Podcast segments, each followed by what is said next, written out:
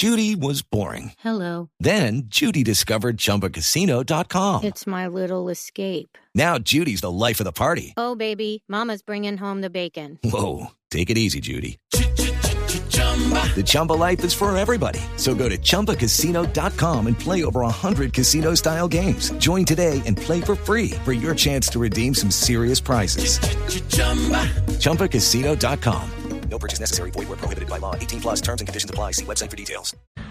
Son las 8 de la noche. Aquí comienza Mesa Blue con Vanessa de la Torre. Son las 8:01 de la noche ya y Colombia rompe un nuevo récord, como ha venido ocurriendo en los días recientes, de contagios de coronavirus. Lo de hoy son 4.163 casos nuevos. Esto es muy alto para 18.054 pruebas que se hicieron en las últimas 24 horas. Pero además, Carolina, ya no bajamos de los 100. De ahí para arriba, 100 personas fallecidas diariamente. El último informe del Ministerio de Salud confirma 136 personas que han fallecido y obviamente pues hay una buena noticia que son 1.334 recuperados, que eso es una buena noticia, pero es que lo que preocupa son los contagios y lo que sigue preocupando aún son los fallecimientos. Vanessa, y es que ya completamos más de 5 días en los que superamos la barrera de 100 personas fallecidas. Hoy de los 136, 49 fueron en Barranquilla, 19 en Bogotá, 16 en el Atlántico, 8 en Cartagena. Y de los 4.163 casos nuevos, Bogotá llegó, Vanessa, hoy a reportar como casos nuevos 1.399. El Valle del Cauca, 534 casos nuevos, el Atlántico, 479, Barranquilla, 372, el departamento de Antioquia, 230 y Cartagena, 218 nuevos casos. Estas cifras que si bien venimos reportando todos los días y todos los días decimos que se rompe un récord y todos los días reiteramos lo importante que es el autocuidado, no se pueden volver paisaje porque están falleciendo más de 100 personas al día. Eso significa que en 10 días habrá 1.000 muertos y van sumando y van sumando. En este momento en Colombia hay 102.009 personas contagiadas, 3.470 personas que han fallecido. Y si bien las noticias tienen que ver también con el aumento de las unidades de cuidados intensivos, pues eso significa que hay, digamos, un plan de contención en el sistema de salud para evitar que las personas fallezcan. Pero no se nos olvide que el 50%, según las cifras del mundo, de las personas que entran a unidades de cuidados intensivos tienen posibilidades de no salir con vida de ellas. Por eso, esto del coronavirus pues es muy preocupante. No es momento de bajar la guardia, no es momento de estar tranquilos. Hagamos, Carolina, un balance de los casos y las pruebas. Hoy, 18.054 pruebas para 4.163 casos. Ayer fueron 17.282 pruebas, 2.803 casos, es decir, aumentaron en 1.000 y pico de pruebas, en menos de 1.000 pruebas, pero los casos también en más de 1.000, ¿no? Y si miramos los lunes, por ejemplo, el 29 de junio. 9 de junio, Vanessa, se hicieron 17.609 pruebas que arrojaron 3.274 casos. El 22 de junio, 16.015 pruebas con 2.531 casos. El 15 de junio, 12.564 pruebas y 2.124 casos. El 8 de junio, 11.006 pruebas y 1.483 casos. Y empezamos el mes, lunes 1 de junio, 9.325 pruebas y 1.110 casos, Vanessa. Y si nos vamos para mayo, el lunes 25 de mayo se hicieron 8.058 pruebas y se registraron 806 casos. Esto es para que veamos viendo cómo el número de pruebas aumenta. Colombia ya llegó a su, digamos, más de 18.000 pruebas, pues no ha hecho hasta ahora las que hizo hoy, que es el día en el que más se han hecho. Y ese es como el límite, digamos, que ha tenido y la propuesta que ha tenido el gobierno colombiano. La verdad es que se están haciendo pruebas sobre todo focalizadas. Ha dicho además la alcaldía de Bogotá que van a aumentar las pruebas en la capital, que se van a hacer de una manera aleatoria para saber cuáles son esos lugares específicos en lo que tiene que ver con Bogotá, pero también en el país donde hay posibilidades de contagio de COVID-19. Pero lo que queremos decir con esto Es que la situación no es para relajarse, no es para creer que aquí no está ocurriendo nada, es todo lo contrario, es para que sigamos cuidándonos, poniéndonos el tapabocas bien, tapando la nariz y la boca, lo repetimos y lo decimos toda la vida. Esa puede ser la diferencia entre contagiarse y no. Esa es una de las noticias, como todos los días desde esta cuarentena, pues más importantes del día. Pero también hay otra que nos preocupa muchísimo, que es de lo que vamos a hablar en el día de hoy, y tiene que ver con esos episodios de violencia que hemos visto contra niñas indígenas. Nos sale una pregunta muy grande como telón de fondo. ¿Esto es sistemático y es un comportamiento que se ha vuelto usual por parte del ejército colombiano? ¿O son verdaderamente casos aislados que no tienen nada que ver con la cotidianidad?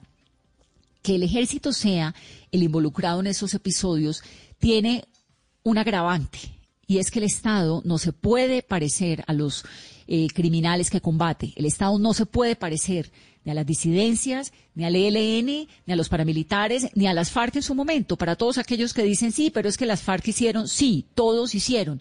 Pero una cosa es la legalidad del Estado y otro, muy distinto componente, es el de los grupos armados ilegales. El Estado no se puede parecer a los criminales que combate. Y donde está el ejército colombiano, está el Estado colombiano. Por eso es tan grave y es tan delicado este tema que hemos visto con las niñas. Las cifras del Centro Nacional de Memoria Histórica, por ejemplo, dicen que los casos de violencia sexual se han identificado en por lo menos 144 municipios de Colombia.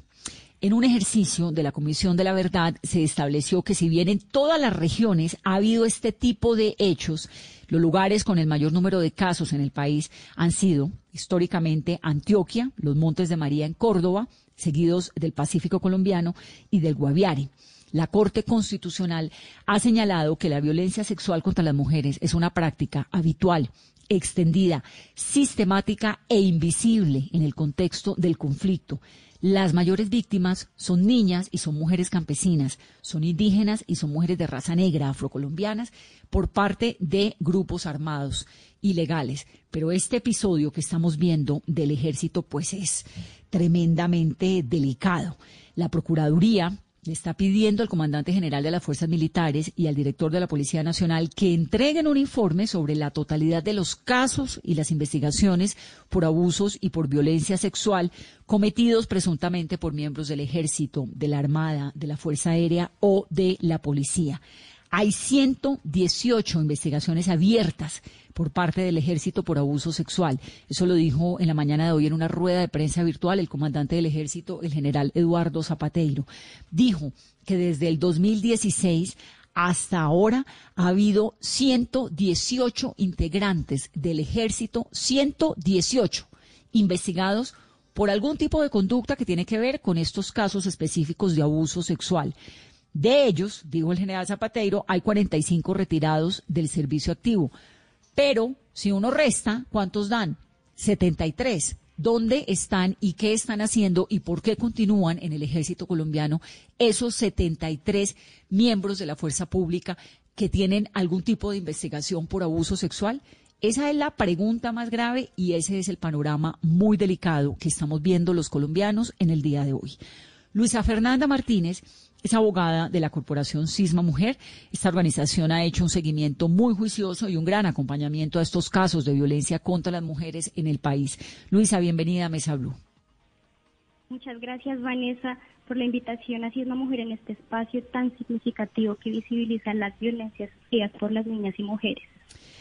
Luisa, lo que ustedes han investigado en la Corporación Sisma Mujer, digamos que aquí el gran interrogante es si estos comportamientos de abuso de fuerza pública a población indígena son constantes, es una cosa que se volvió usual dentro del ejército o son grandes excepciones.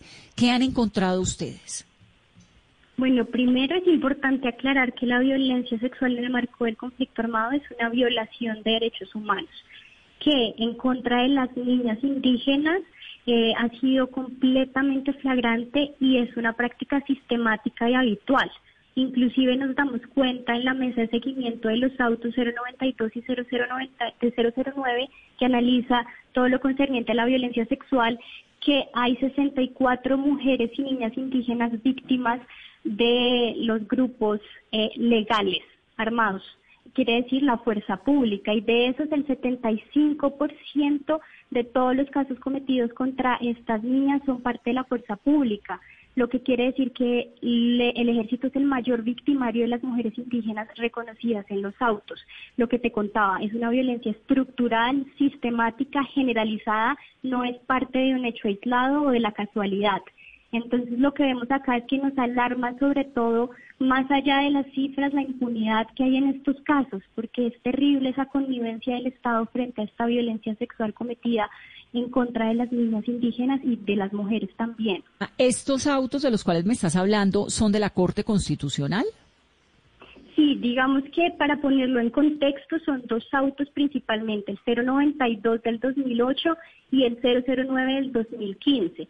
¿Qué significan estos? El primero es del 2008, reconoce el impacto desproporcionado y diferencial que sufren las niñas y las mujeres en el conflicto armado y reconoce unos riesgos de género. Lo que dice este auto es que la práctica de la violencia sexual como un arma, como una estrategia de guerra es habitual, es extendida, sistemática, es invisible y le ordena al Estado colombiano que prácticamente ponga en la agenda dentro del más alto nivel de prioridad la investigación y sanción de la violencia sexual. Sin embargo, esto no ocurre. ¿De qué año? Ese es el del 2008, pero esto no ocurre y vuelve el 092 del 2008. Uh-huh. Sí, perfecto. Vuelve nuevamente en el 2015 y profiere el auto 009 en el seguimiento de este auto 092 y le recuerda al Estado colombiano que primero hay un clima absoluto de impunidad. Y segundo, que la violencia sexual es una práctica cometida por todos los actores armados. No es solamente los actores ilegales, sino también los actores legales como la fuerza pública. Y es muy importante este auto, ¿por qué? Porque posiciona la presunción constitucional de conexidad entre el conflicto armado y la violencia sexual. Claro, que debe ser amplia, es decir... El Centro Nacional de Memoria Histórica tiene un texto muy fuerte que se llama La Guerra Escrita en el Cuerpo y que va en esa misma línea, ¿no? Que termina marcando, pues explicando todos estos episodios donde el cuerpo de la mujer colombiana, sobre todo de las niñas en esas regiones apartadas y en este caso pues estamos hablando de las indígenas en particular, termina convertido en un elemento de guerra. Ahora, lo que yo quiero saber...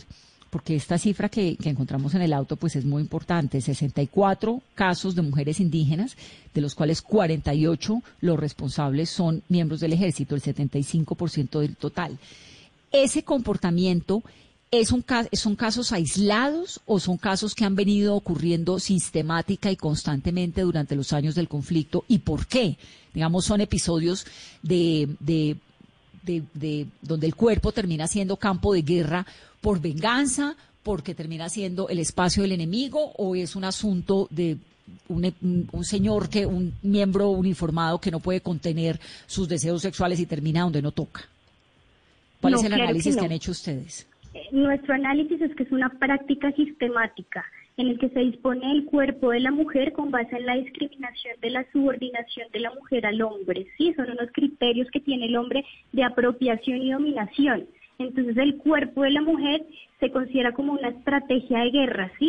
Y de esta manera ellos consideran que se puede disponer del cuerpo como se puede disponer tal vez de la vida de otra persona. Entonces es prácticamente un delito de la misma gravedad como el secuestro, como la desaparición forzada, inclusive así lo ha reconocido el Estatuto de Roma como una de las graves violaciones de derechos humanos, y en Colombia hay un examen preliminar abierto por casos de violencia sexual por todos los actores del conflicto armado.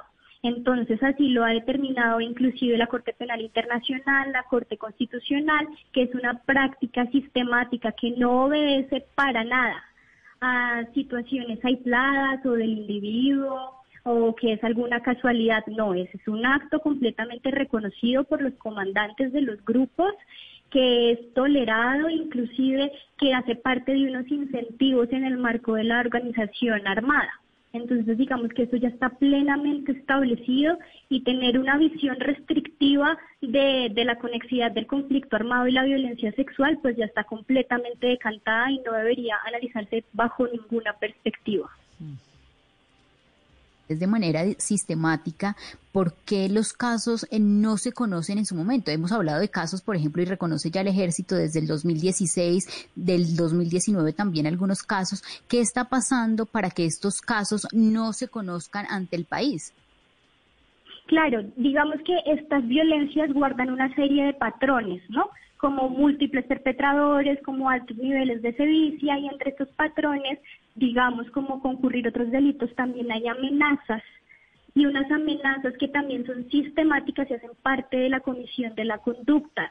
Entonces, estas represalias ante la denuncia o amenazas o ofrecer dinero para que no se denuncie, digamos, nosotros conocemos de casos de la Fuerza Armada que le ofrecen dinero a la familia de las niñas que son violentadas sexualmente para que no denuncien, ahí demuestra la permisividad. Altos niveles de subregistro. También, ¿por qué? Porque no hay una ruta clara de denuncia, por una presencia completa por parte de los actores armados en el territorio, y eso lleva a que las mujeres y las niñas víctimas sientan un temor de denunciar porque tampoco se implementan medidas de protección efectivas para garantizar que no se vuelva a repetir la conducta y para garantizar la integridad de las niñas y de las mujeres. Eso sucede con frecuencia. En el caso, Luisa, en el caso de los militares, ¿quién los investiga? ¿La Fiscalía o esto va directamente por justicia militar? No, esto debe ser por la Fiscalía, por la jurisdicción ordinaria, y actualmente, pues, ¿qué pasa? Que por la jurisdicción ordinaria hay altas cifras de impunidad, ¿no? Superan el 97% en los casos de los autos. Entonces, de allí que estos nuevos casos por parte de la fuerza pública en el marco del conflicto armado, a propósito del acuerdo de paz, vayan a la Jurisdicción Especial para la Paz. Pero ahí hay otro obstáculo inconveniente para el acceso a la justicia por parte de las niñas y las mujeres víctimas, porque no se ha abierto un caso nacional de violencia sexual. De allí que hacemos nosotras como Sisma Mujer eco a la solicitud de la Alianza Cinco Claves, a la que pertenecemos también, en la importancia de que la JEP abra un caso nacional de violencia sexual, reproductiva y de otros delitos motivados en la sexualidad de las víctimas en el marco del conflicto armado, para garantizarle a ellas y a las personas LGBT una justicia efectiva y una debida diligencia. Entonces, la justicia ordinaria es impune, un clima de impunidad casi absoluto, y la Jurisdicción Especial para la Paz no abre un caso nacional de violencia sexual. De allí la necesidad que en la segunda ronda de priorización se abra este caso, porque no puede seguir apelando a factores territoriales para el conocimiento de la violencia sexual, que, reitero, es una grave violación de los derechos humanos. Pero además, entonces, volviendo a la pregunta que hacía Carolina ahora, ¿por qué si estos casos están en la Fiscalía, por qué si son tantos? Es que hoy cuando el general Zapateiro dio esa cifra, 118 casos, quedamos espeluznados porque, ¿cómo así que 118 casos? ¿A qué horas? Digamos, ¿por qué no se saben? Por el subregistro que les comentaba. ¿Y qué pasa? Cuando existe un clima de impunidad, esto quiere decir que hay un incentivo para que los agresores reiteren y escalen la conducta. Nosotras, digamos, las organizaciones de mujeres no pedimos, digamos, la cadena perpetua, pedimos que realmente los casos que se investiguen se sancionen, un recurso sencillo y rápido ante los tribunales competentes. ¿Por qué? Porque más allá de la severidad de las penas, que lo que se supone disuade la comisión, es la certeza que hay un castigo, lo que lleva a una prevención general, a que no se cometan los delitos y que las mujeres alcen la voz. También que haya una protección efectiva cuando ellas decidan denunciar, que es lo que no existe.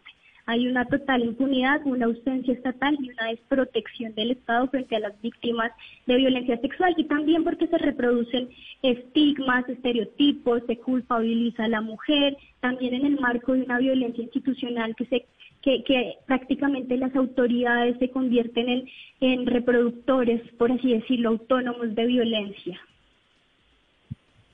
y en hechos completamente revictimizantes. Digamos, cuando esto que sucedió con la niña Embera Chamí, que calificaron indebidamente la conducta, ¿no? Que quedó calificada como acceso carnal abusivo, cuando debió ser acceso carnal violento en persona protegida agravada.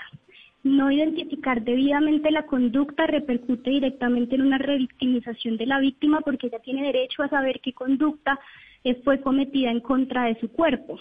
Y esto lo que significa es lo que siempre nosotros conocemos: el ente acusador realmente no le da la prioridad que debería darle a este tipo de flagelos y no le da la prioridad, como dice la Corte Constitucional, en el alto nivel de la agenda nacional.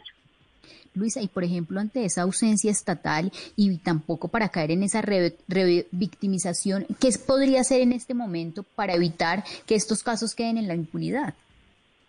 Bueno, primero lo que se necesita hacer es una articulación por parte de las autoridades. Es indispensable esta articulación.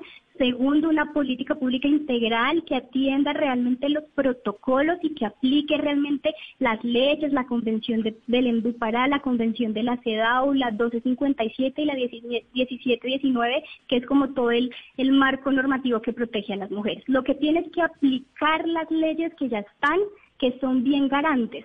Sin embargo, de hecho, nosotras, me refiero a Sisma Mujer, el año pasado se promulgó un informe sobre la ley de no violencias contra las mujeres y que se concluyó, las autoridades conocen la norma, pero no la quieren aplicar. Y no la quieren aplicar porque la 1257 incomoda porque es una ley producto de, primero, del movimiento de mujeres, segundo, porque está enfocado desde una perspectiva de derechos humanos de las mujeres en el abordaje de las violencias y que es un sistema que no está adecuado para garantizarle a las mujeres esos derechos igualitarios entre hombres y mujeres. Entonces, por tanto, no la quieren aplicar y porque todavía se basa en esta discriminación. A mí me parece inverosímil pensar que alguien no quiera frenar algo que es tan vergonzoso y tan delirante como el abuso sexual contra menores de edad, en este caso, pues con mujeres indígenas. Lo que creo es que como es la Corte Constitucional habla de sistematicidad, pues eso cambia un poco el sentido inmediatamente, porque sistematicidad significa que es repetitivo, pero que es con la anuencia del Estado, ¿no? Que de cierta Correcto. Forma, que es lo mismo que ocurre con los falsos positivos, que el Estado, pues, en el momento en que acepte que hay una sistematicidad, pues está aceptando una culpabilidad o una responsabilidad, y eso es muy grave. Ahora, lo que ustedes han encontrado en Sisma es que, ¿cuáles son los grupos? ¿Qué mujeres? ¿En qué zonas? ¿Qué edades? Bueno, digamos que nosotras encontramos que no hay distinción entre edades, ¿no? La condición, digamos, es ser mujer. Si una mujer está en un territorio, digamos, de conflicto armado, ni siquiera en conflicto armado, en Colombia, como por esos criterios de apropiación y dominación del cuerpo de la mujer, y esa discriminación histórica, se parte de que se puede apropiarse y hacer uso de ese cuerpo, ¿no? Entonces, digamos que se comete contra las mujeres, obviamente contra las niñas se comete también y de una forma mucho más sistemática y sobre todo también por el estado en que se encuentra la niña, ¿no? Pues su vulnerabilidad y también se aprovechan de su edad y de la condición etaria, pero hay otros factores que intersectan también en las violencias y que la Corte ha establecido que son grupos poblacionales que tienen mayores riesgos de ser víctimas de violencia sexual, como por ejemplo factores de la raza, de la condición étnica, la situación de migración, las mujeres refugiadas y desplazadas. También el factor etario y sobre todo si están en el marco del conflicto armado. Y la Corte y las convenciones internacionales como la Belén du Pará ha establecido que estos grupos poblacionales merecen una doble protección y el Estado tiene que estar ahí más pendiente de protegerlas porque son más propensas a sufrir violencia, claro, que es lo que no está ocurriendo en Colombia, no se está previendo y no se previene esta violencia y lo que se hace el Estado es completamente lo contrario, en vez de proteger a las mujeres como debería ser, pasa todo lo contrario, se vuelve en un segundo victimario. Claro, termina siendo porque también no hacer algo es ser victimario, ¿no? Ahora, ¿por qué hay un silencio profundo? Obviamente por miedo, pero ¿cómo se maneja esto dentro de las comunidades indígenas? Esto lo vamos a hablar ahorita en breve con Duque Caneiva, que es indígena perteneciente al pueblo arhuaco, y además es una abogada tremenda con una maestría en estudios de género. Pero quisiera saber lo que ha encontrado la Corporación Sisma es qué. ¿Por qué ese silencio? Claro, lo que encontramos tal vez es un desconocimiento en la ruta de acceso a la administración de justicia. Se cree que estos hechos tal vez podrían ser conocidos por la jurisdicción especial indígena cuando esto en ningún caso es así. Las peores vulneraciones de derechos humanos siempre van a la jurisdicción ordinaria. Entonces lo que tienen que hacer, digamos, las comunidades indígenas es solicitarle a la jurisdicción ordinaria que conozca el caso y allí conocería el caso de la jurisdicción ordinaria. También hay una serie de trabas burocráticas, como por ejemplo el lenguaje, digamos también por la cosmovisión y demás, el principio del interés superior de la niña es diferente y tiene que ser también adecuado al bien de la niña, y las autoridades no conocen esta situación.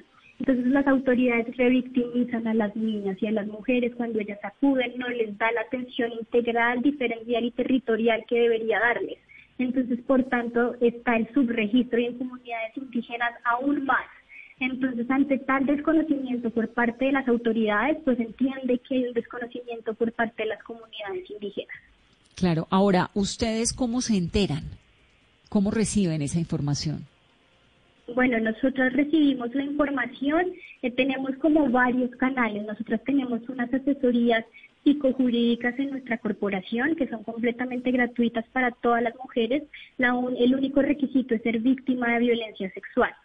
Entonces también, víctima de todo tipo de violencia, entre ellas la violencia sexual. Entonces allí nos llegan varios casos y varias consultas de todo tipo de violencia. Así conocemos a los casos.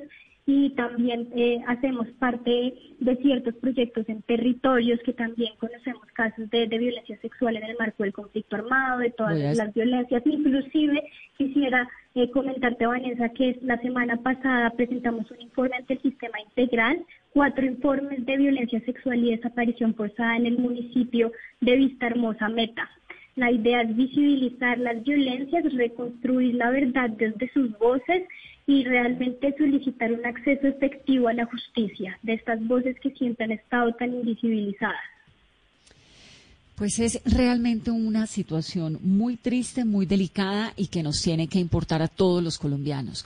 Estos comportamientos del cuerpo como campo de batalla, como espacio de guerra, donde además está escrito el dolor del conflicto, están escritas las atrocidades de, en este caso, en particular la fuerza pública, pero pues también de todos los grupos armados ilegales, son muy usuales en las guerras más atroces. Lo hemos visto en África, lo vimos en Guatemala, lo vimos en El Salvador, en unos niveles realmente muy preocupantes, y la justicia internacional los condena porque son delitos de lesa humanidad. Y realmente, pues en este caso, en el del ejército, como lo dijimos al comienzo del programa, tiene el agravante de que es el Estado colombiano. Cuando usted ve un uniformado con el ejército puesto, ahí está el Estado colombiano. Por eso es tan grave y por eso es tan preocupante lo que estamos escuchando. Luisa Fernanda, gracias por estar aquí en Mesa Blue. Muchísimas gracias, Vanessa, por el espacio. Un saludo muy especial para Luisa Fernanda Martínez, que es abogada de la Corporación Sisma Mujer, y para todas esas mujeres que de una u otra forma se han sentido vulneradas, para todas esas niñas que se encuentran en las regiones apartadas de Colombia, que seguramente no nos están escuchando por un asunto de conectividad, pero sus familiares de golpe sí, decirles que no están solas, que el Estado colombiano no es solamente el que abusa. El Estado colombiano es mucho más que eso. El Estado colombiano es fuerte, es poderoso, es leal, es legal. Entonces hay que buscar la manera entre todos de rechazar estos actos que son atroces y de construir un futuro mucho más tranquilo y mucho más beneficioso, sobre todo para los niños que son el futuro de nuestro país. 8:29.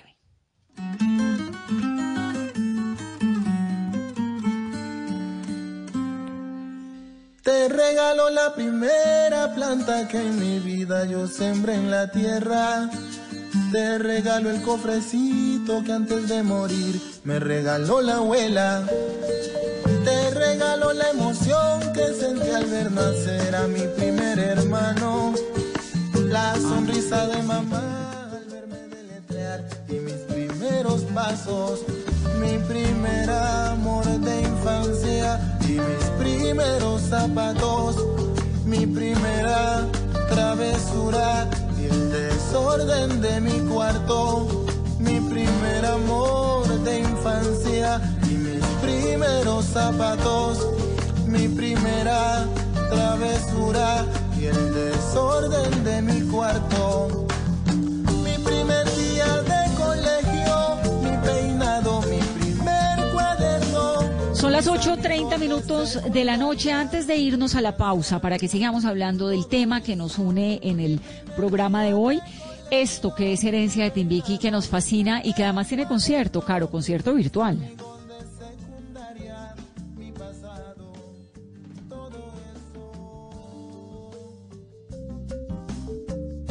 pasó?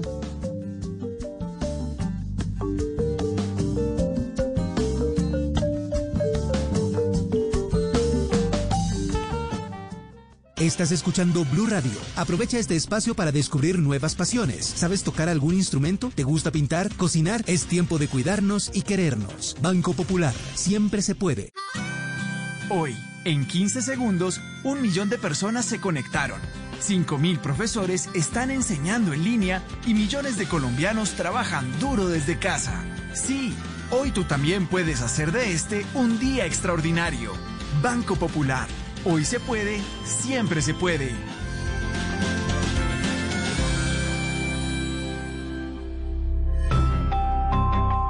Somos Grupo Aval, vigilado Superintendencia Financiera de Colombia. Todos tenemos un reto, algo que nos impulsa, eso que nos hace levantar de la cama todos los días, un sueño que nos lleva al límite y nada más importa. No importa el dolor, ni la frustración, no importa el tiempo. Un reto que es a la vez nuestro combustible y nuestra obsesión. Porque nada se consigue de la noche a la mañana. Este es mi reto. ¿Cuál es el tuyo? Pasta Sonia. Sabor y energía que te hacen mejor. Trabajamos pensando en usted.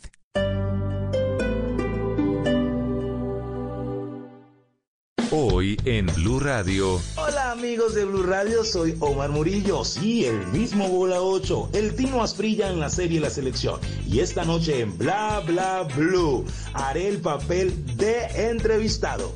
Vamos a pasarla bueno y hablar de todo lo que ustedes me pidan. Esta noche a las 10 en Bla Bla Blue. Undae, sonríele a la vida. Bla Bla Blue. Porque ahora te escuchamos en la radio, Blue Radio y BluRadio.com, la nueva alternativa. De Diógenes compré un día la linterna a un mercader. Distan la suya y la mía. ¿Cuánto hay de ser a no ser? Blanca la mía parece, la suya parece negra. La de él todo lo entristece, la mía todo lo alegra. Y es que en el mundo traidor nada hay verdad ni mentira.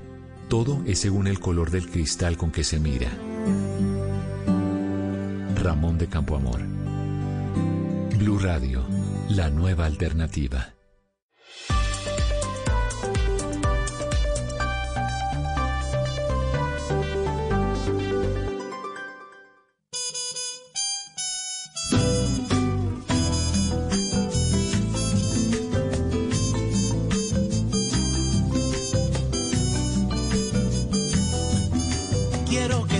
Que mi corazón en toda situación te va a querer, que cuando te miro siento el amor más grande que puede haber en mi ser. Quiero que sepas que quererte a ti me nace de forma muy natural. Esto es Herencia de Timbiquí, que está organizando conciertos de todas las maneras posibles, virtual, no virtual, pregrabado, con 4 integrantes, con la banda entera, con 2, con 3, con todo, para que usted pueda tener Herencia de Timbiquí, que nos fascina de una u otra manera en la casa. Vanessa, y sí, son varias formas y esa es la manera de regresar virtualmente y de poder estar en contacto con todos sus seguidores. Entonces, quien quiera puede tener un concierto vía streaming que va a estar a 4 cámaras y con todos los medios y la calidad de un concierto normal. También ellos ofrecen otro tipo de concierto que es el pregrabado. Ese se hace con anterioridad, está a 4 cámaras, se edita con alta calidad de audio y de video para que así se entregue con unas versiones exclusivas de todas las canciones maravillosas que tiene Herencia de Timbiquí. También se puede hacer el concierto en vivo, que ellos lo hacen, Vanessa, de modo presencial, con una producción de audio y una puesta en tarima para una experiencia inolvidable para todos sus asistentes. Y también tienen varias modalidades para el show. Se puede con los 7 integrantes que son el grupo base, sería un concierto tipo acústico donde varían los instrumentos propios del Pacífico como la marimba, los cununos, el bombo, los mezclados con instrumentos de viento, guitarra o piano, o un concierto íntimo en el que participan 4 de sus integrantes en donde los cantantes están acompañados con algo de percusión y una base armónica, ya sea guitarra, piano o marimba, y esto será para quienes elijan este tipo de concierto. O la última, que es la mejor opción, Vanessa, y es la banda completa, en donde se fusiona la tradición con la modernidad en un solo canto del Pacífico colombiano, unido con todas las voces magistrales de cada uno de los cantantes de Herencia de Timbiquí, para poder llevar el Pacífico a tu casa en estos tiempos de pandemia. Bueno, pues ahí está todo, toda la propuesta que tiene Herencia de Timbiquí. Los pueden buscar en sus redes sociales, y la verdad que Herencia pues es lo máximo, así que delicioso escucharlos. Así suena Herencia de Timbiquí.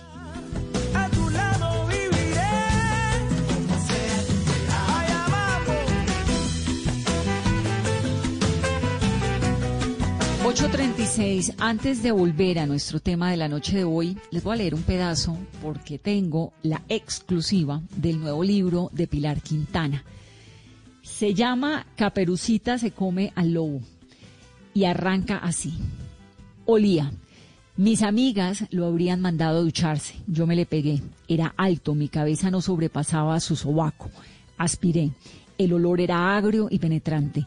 La fila avanzaba con lentitud, se sirvió yogur encima del muesli, adicionó trozos de mango y papaya y dudó ante las fresas. Estaban rojísimas, a punto de estropearse. Estiré el brazo por delante de él para coger una con la mano. No resistí la tentación y me la metí a la boca. Estaba tan blanda que bastó con la presión de mi lengua para que se aplastara. Estaba babosa. Absorbí la baba y absorbí todo el sabor. El tipo no se percató de mi existencia ni se sirvió fresas. Siguió de largo, tomó una cuchara y fue a sentarse. Yo me senté con mi plato de huevos revueltos, jamón, pan y pequeños contenedores plásticos de mantequilla en la mesa más próxima frente a él. Abrió su libro y empezó a comer. Tomaba cucharadas, medidas, dejaba pasar el tiempo entre una y otra cosa, no se untaba, masticaba despacio, pasaba la página. Comía sin ansiedad, como un burgués. Tenía cara de ángel perdido, la piel muy blanca, el pelo muy negro, los ojos clarísimos, la barba dura sin afectar y un suéter cuello de tortuga de intelectual. Cultivaba la dejadez en su punto justo, sin menoscabo de la dignidad. Lo que le daba mayor encanto era que no parecía hacerlo a propósito. La dejadez le venía natural. Mis amigas habrían dicho que estaba bueno, pero solo porque el olor no llegaba hasta acá. Pensé que podía ser argentino o español. Un mesero, ceremonioso y en traje de etiqueta, se acercó para ofrecerle café. Le dijo que no. Pensé que podía ser del tipo macrobiótico. Bueno, así sigue Caperucita se come al lobo, que es el nuevo libro de Pilar Quintana. 8:38.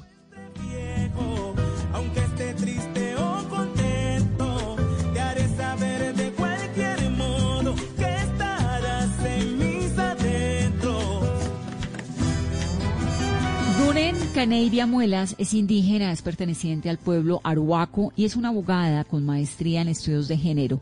Ella es la secretaria técnica de la Comisión Nacional de Mujeres Indígenas. Dunen, bienvenida a Mesa Blue. No escucho a Dunen. ¿Dunen me escucha? Buenas noches, muchas gracias por la invitación. Un saludo desde la Sierra Nevada de Santa Marta. Soy Dunen Muelas, una mujer indígena del pueblo arhuaco y como lo mencionaba, hago la Secretaría Técnica de la Comisión Nacional de Mujeres Indígenas. Dunen, en estos casos, digamos usted como mujer indígena que se ha occidentalizado, si es que ese término se me permite, porque tiene una maestría, porque además tiene este espacio en la Secretaría Técnica de la Comisión Nacional de Mujeres Indígenas, etcétera. ¿Qué es lo que sabe usted, digamos, adentro del pueblo arhuaco, adentro de las etnias, de cómo viven esta violencia de género contra las mujeres indígenas? Yo creo que, como lo mencionaban, actualmente hay un boom por el caso de la niña en Vera. Sin embargo, esta no es una situación novedosa para las mujeres indígenas en este país. Las mujeres indígenas en este país, además del marco del conflicto armado, han sido violentadas desde tiempos de las colonias, desde los procesos de evangelización, cuyos cómplices han sido pues las instituciones del Estado, y han llevado a que se ejerzan violencias históricas coloniales en contra de las mujeres. Entonces, esto no hay que verlo como un caso aislado. Este caso es sistemático contra todas las mujeres, y vale la pena hacer un llamado a la sociedad para que nos pronunciemos sobre esto. También llama la atención cómo durante muchos años mujeres indígenas se han organizado dentro de las organizaciones para construir rutas con las instituciones, con el ICBF, en el marco de lo que se conoce como la ruta de restablecimiento de derechos, con principios interculturales, y saber que estos no son aplicados en casos tan graves como lo fue el caso de la niña en Vera. Entonces, hay muchas preguntas, hay mucha indignación y realmente queda mucho trabajo por hacer. Sí. Ahora, en el caso particular, digamos, de su experiencia, Dunen, de lo que usted vio en su comunidad indígena, ¿cómo era esa relación de abusos? ¿Qué fue lo que vio, digamos, qué le marcó la vida, que nos puede contar? Bueno, en este caso, yo quiero señalar que pues la formación de las mujeres indígenas no también obedece pues a una formación de comunidad, de familia, y que si lo hablo desde mi experiencia, quisiera contar lo que ha sido la construcción de un informe que vamos a presentar el 9 de julio a las 9 de la mañana a la Comisión de la Verdad sobre las mujeres arhuacas. Y es que esta reflexión de cómo no se puede circunscribir las violencias contra las mujeres arhuacas en el marco del conflicto armado sin revisar, como lo mencionaba ahorita, lo que fue la presencia de las misiones capuchinas en nuestro territorio, lo que significaba para las mujeres arhuacas que les prohibieran hablar en su lengua, lo que significaba para mis abuelas que les prohibieran que no tejer la mochila, y el el profundo sentir con el que ellas habían crecido en sus hogares, y no poder seguirlo haciendo, que les fuera prohibido. Esto tiene pues un impacto, o sea, esto es una violencia de la que poco se ha mencionado desde el derecho, de la que poco se ha escrito desde la academia. Y entonces, por eso también en este informe que se presenta desde la Universidad del Rosario, en alianza con el pueblo arhuaco, por supuesto, se hablan de violencias espirituales, de violencias coloniales, del continuum de violencias, como buscando categorías que permitan comprender de manera respetuosa las realidades y los conocimientos de las mujeres indígenas, porque desde luego ante todos esos hechos atroces, las mujeres resistieron apegadas a sus conocimientos, y creo que esto también es algo muy importante que debe conocer el país. Y en este informe también, ¿qué va a conocer el país? Hay de pronto recopilación de más casos de abuso por parte no solamente de militares, sino de policías. Yo creo que una de las prioridades de las mujeres ha sido, y pues es algo que el informe busca respetar, son estos testimonios que muchas veces se repiten y repiten y no llegan a un término, o como lo mencionaba ahorita la compañera de Sisma Mujer, a un acceso efectivo a la justicia. Entonces, más que enfocarnos en la denuncia, queremos es visibilizar esas agencias de las mujeres arhuacas en el marco de la colonia, de lo que fue el proceso de evangelización del conflicto armado, cómo ellas lograron resistir desde sus conocimientos ancestrales. ¿Cómo lo lograron?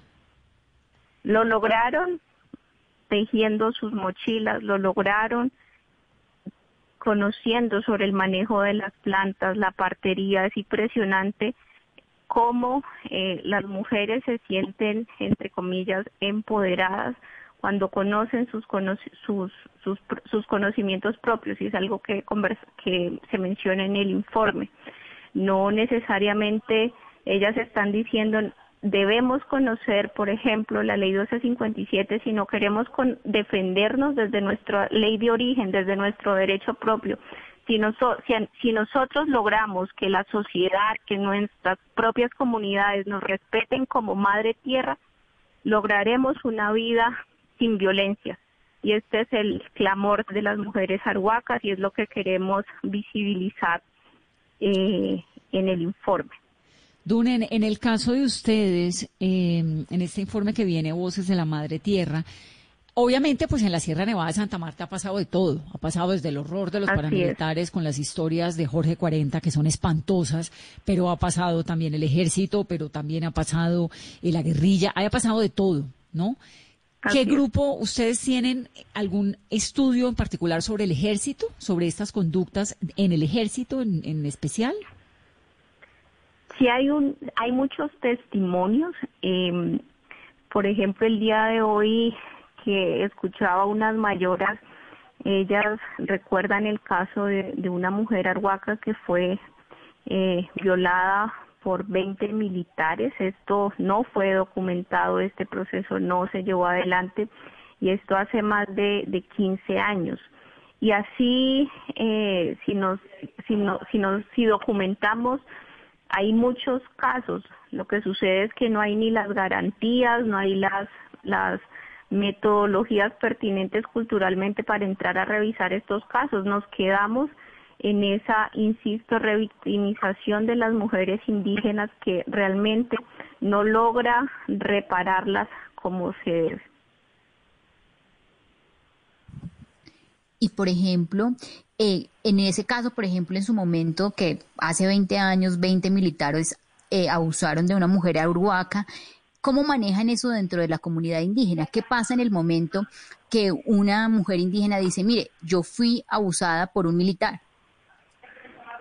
Esa es una pregunta muy importante porque nos lleva a analizar causas estructurales, y es que contamos con una jurisdicción especial indígena no fortalecida y que además requiere que participen mujeres indígenas en la administración de justicia. Entonces, hasta tanto no haya ese fortalecimiento y esa participación de las mujeres indígenas en la administración, va a ser un reto que estos casos logren llegar a un término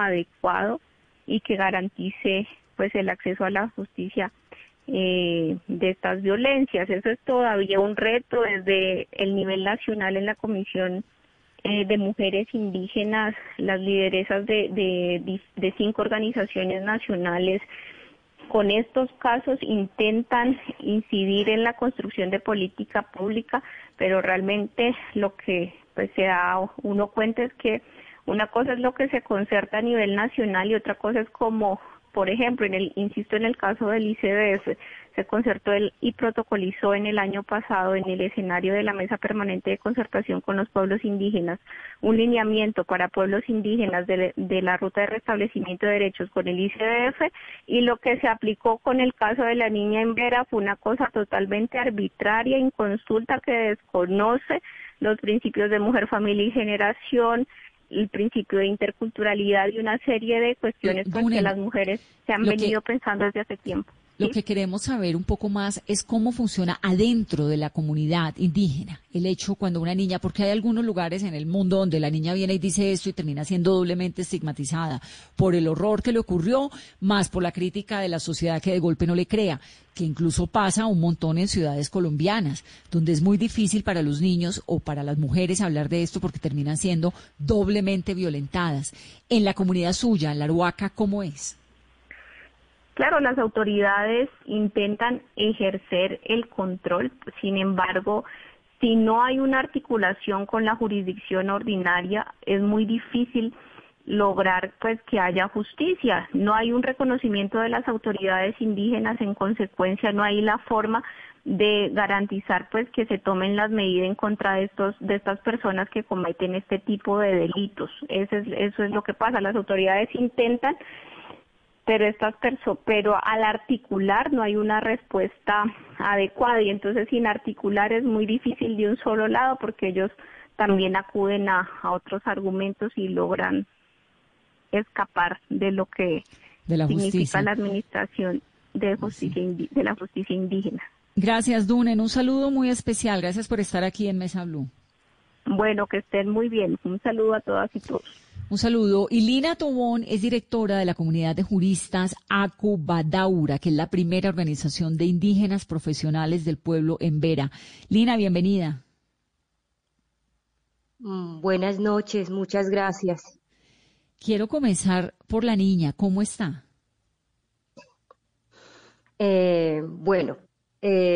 Me quieres preguntar por cuál de los dos casos. Entiendo yo que están hablando del caso de la niña en Vera, sí, del departamento de Risaralda, y el caso de la niña Nukak, de San José del Guaviare. Entonces, no sé cuál de los dos casos. No, pues los dos. El de la niña Risaralda ocurrió hace 12 años, pero quisiera saber más sobre la niña en UCAP, que es como el reciente, pero de golpe los dos casos. Lo que nos puedas contar de ella, de la niña de Risaralda, cómo ha sido su proceso, cómo ha logrado recuperarse, etcétera. Bueno, un poco la situación más mediático que ocurrió con la niña Vera sucedió en el departamento de Risaralda, ¿sí? Es una niña perteneciente a la etnia Embera Chamí, que se encontraba en su resguardo, y pues este hecho que acometen los soldados del ejército cuando se encontraban mediaciones de su vivienda, ¿sí? La niña salió por unas guayabas y la niña fue retenida con una situación ya allí de secuestro, ¿sí? Duró allí aproximadamente 15 horas retenida en un lugar alejado de su vivienda, y a la cual fue pues como sometida a vejámenes y a todos estos actos de violencia que ejercieron estas personas en contra de su persona y de su dignidad física, moral y espiritual. Este caso lo han venido acompañando varias organizaciones indígenas. Entiendo y entendemos que el Consejo Regional Indígena de Risaralda ha venido realizando el acompañamiento, pero pues que también las autoridades de su comunidad han tratado de articular con las instituciones de orden nacional para que a la niña se le puedan garantizar sus derechos. Allí se nos informó un poco que la niña en principio se iba a enviar a un hogar sustituto.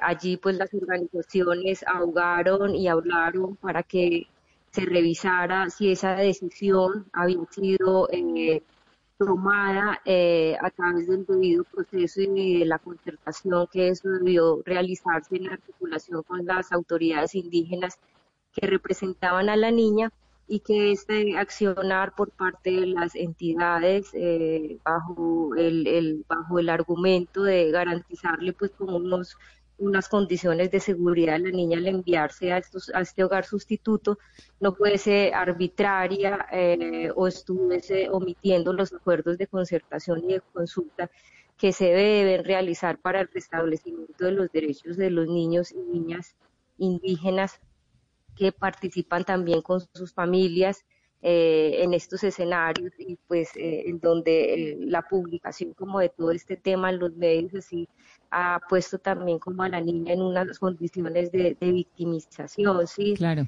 No, pero además porque este caso lo venimos a conocer ahora, pero es un caso de septiembre. Entonces, y la niña pues el de la niña Ambera, es reciente, el caso de septiembre es de la niña Nukak, que fue en septiembre del 2019, en septiembre del 2019 en uno de los asentamientos del pueblo Nukak, que está ubicado en mediaciones como de los batallones que se encuentran allá.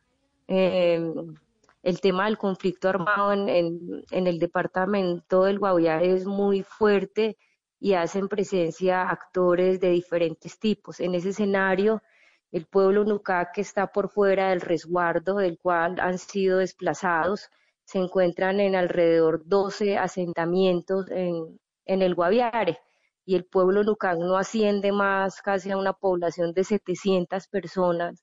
Son un pueblo en riesgo de exterminio físico y cultural, y pues se encuentran en unas condiciones humanitarias muy complejas, asociados pues a un montón de factores que los pone allí en vulnerabilidad. Entonces el caso de la niña Nukak es una niña de 15 años, que se reportó como desaparecida, que estuvo desaparecida alrededor de 4 o 5 días, y que fue secuestrada, porque eso tiene nombre, eso es secuestro.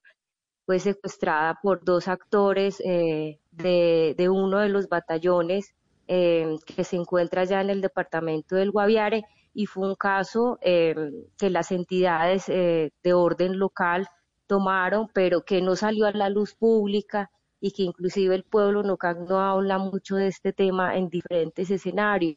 Eso le quería preguntar, ¿por qué ese episodio quedó tan guardado? ¿Por qué nos venimos a enterar ahorita? Esta mañana el general Zapateiro hablaba de 118 casos. ¿Tiene que ver, obviamente, con la justicia, pero también con un silencio dentro de estas comunidades? ¿O qué es lo que pasa? ¿Por qué no nos estamos enterando? Yo creo que hay un temor por el pueblo Nukak, un poco en esa cercanía y acompañamiento que hemos realizado. Es la presión que puede haber sobre este tipo de hechos y sobre este tipo de casos. De hecho, el pueblo Nukak, las mujeres Nukak presentaron ante la Comisión de la Verdad un informe sobre todos los temas de abuso sexual a las cuales han sido sometidas el pueblo Nukak, ¿sí?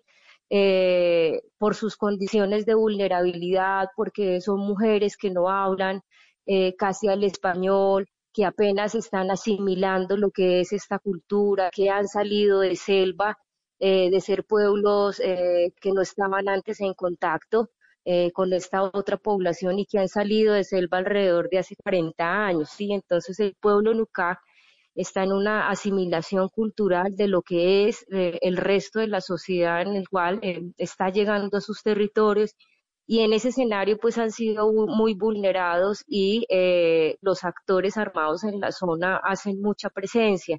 Entonces, en el tema del pueblo Nukak podríamos asociar a esto a los temores que implica y los solos que están en los territorios, y poblacionalmente el pueblo Nukak no es muy amplio y muy extenso, entonces creemos que así ha sido un poco el silencio que han tenido, y han cometido tantos hechos de violencia sexual hacia la mujer Nukak y el pueblo Nukak, que en últimas se va viendo esto como un tema de normalidad, ¿sí? Y no es una normalidad, porque esto tiene tratados internacionales, la norma colombiana ha avanzado en eso, y en ello el pueblo Nukak está muy solo para exigir sus derechos y revisar los mecanismos para que este tipo de situaciones no sigan quedando impune. Y creemos aparte también que la institucionalidad pues ha estado abordando el tema, pero también es un tema que lo han manejado con muy bajo perfil, porque de esto no nos enteramos otro tipo de organizaciones, y la ONU en su momento también estuvo acompañando este escenario, y en donde se conoció este tema de manera concreta fue en el informe que emite la Comisión de la Verdad frente al caso de abuso sexual hacia las mujeres Nukak. Sí, ahora, tanto por actores armados como por población campesina y colona que vive cerca a los territorios del pueblo Nukak. Lina, pero quisiera reiterarte sobre cómo están las niñas, digamos, cómo está la niña chiquita, la de los 12 años, la del episodio reciente con los militares. ¿Ella en qué condiciones está? ¿Con quién está? ¿Quién la cuida? ¿Quién está garantizándole algún tipo de bienestar? Bueno, entendemos que esto es un caso que está llevando la organización de manera directa. La niña entendemos que ha estado en cercanías con su familia y que había un poco una discusión y un conflicto frente a cómo se le garantizaba en esta situación un tema de seguridad enviándosele a los hogares sustitutos. Esa es un poco la información que se maneja.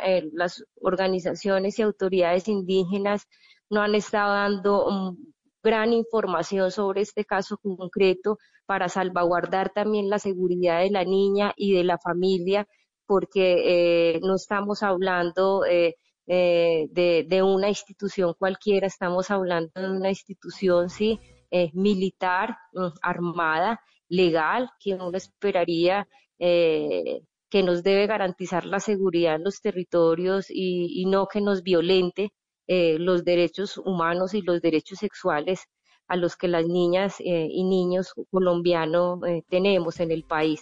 Entonces, bajo este principio, no es mucha la información que se esté facilitando por temas de seguridad de la familia y de la niña.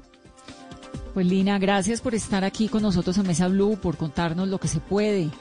Y esta es nuestra voz, que también es un grito desde este programa, para el país, para despertarnos, para rechazar y para entender que estas cosas, estos episodios no pueden pasar, pero además tampoco se pueden quedar guardados. No podemos estarnos enterando ahora de que desde el 2012, Carolina, corríjame cuál fue el año del cual habló el general Zapateiro hasta ahora, cuando dijo los 100 casos de abusos contra menores de edad esta mañana, y siguen ocurriendo. 2016. No te escuché muy bien. 2016, es que esta mañana el general Zapateiro dijo que desde el 2016 hasta ahora se han conocido 118 casos, hay 118 investigaciones abiertas por episodios de abuso sexual contra menores. 45 de esos militares fueron retirados, pero los otros 73 entonces siguen allí. Entonces lo que quiero es, le quiero agradecer, Lina, por estar en este programa y por sumarse a esta voz de rechazo, a esos episodios y a todos los que tengan que ver con la vulneración de nuestros pequeños y obviamente, pues si son niñas indígenas que están tan desprotegidas en las regiones colombianas, mucho más. Gracias por estar en Mesa Blue.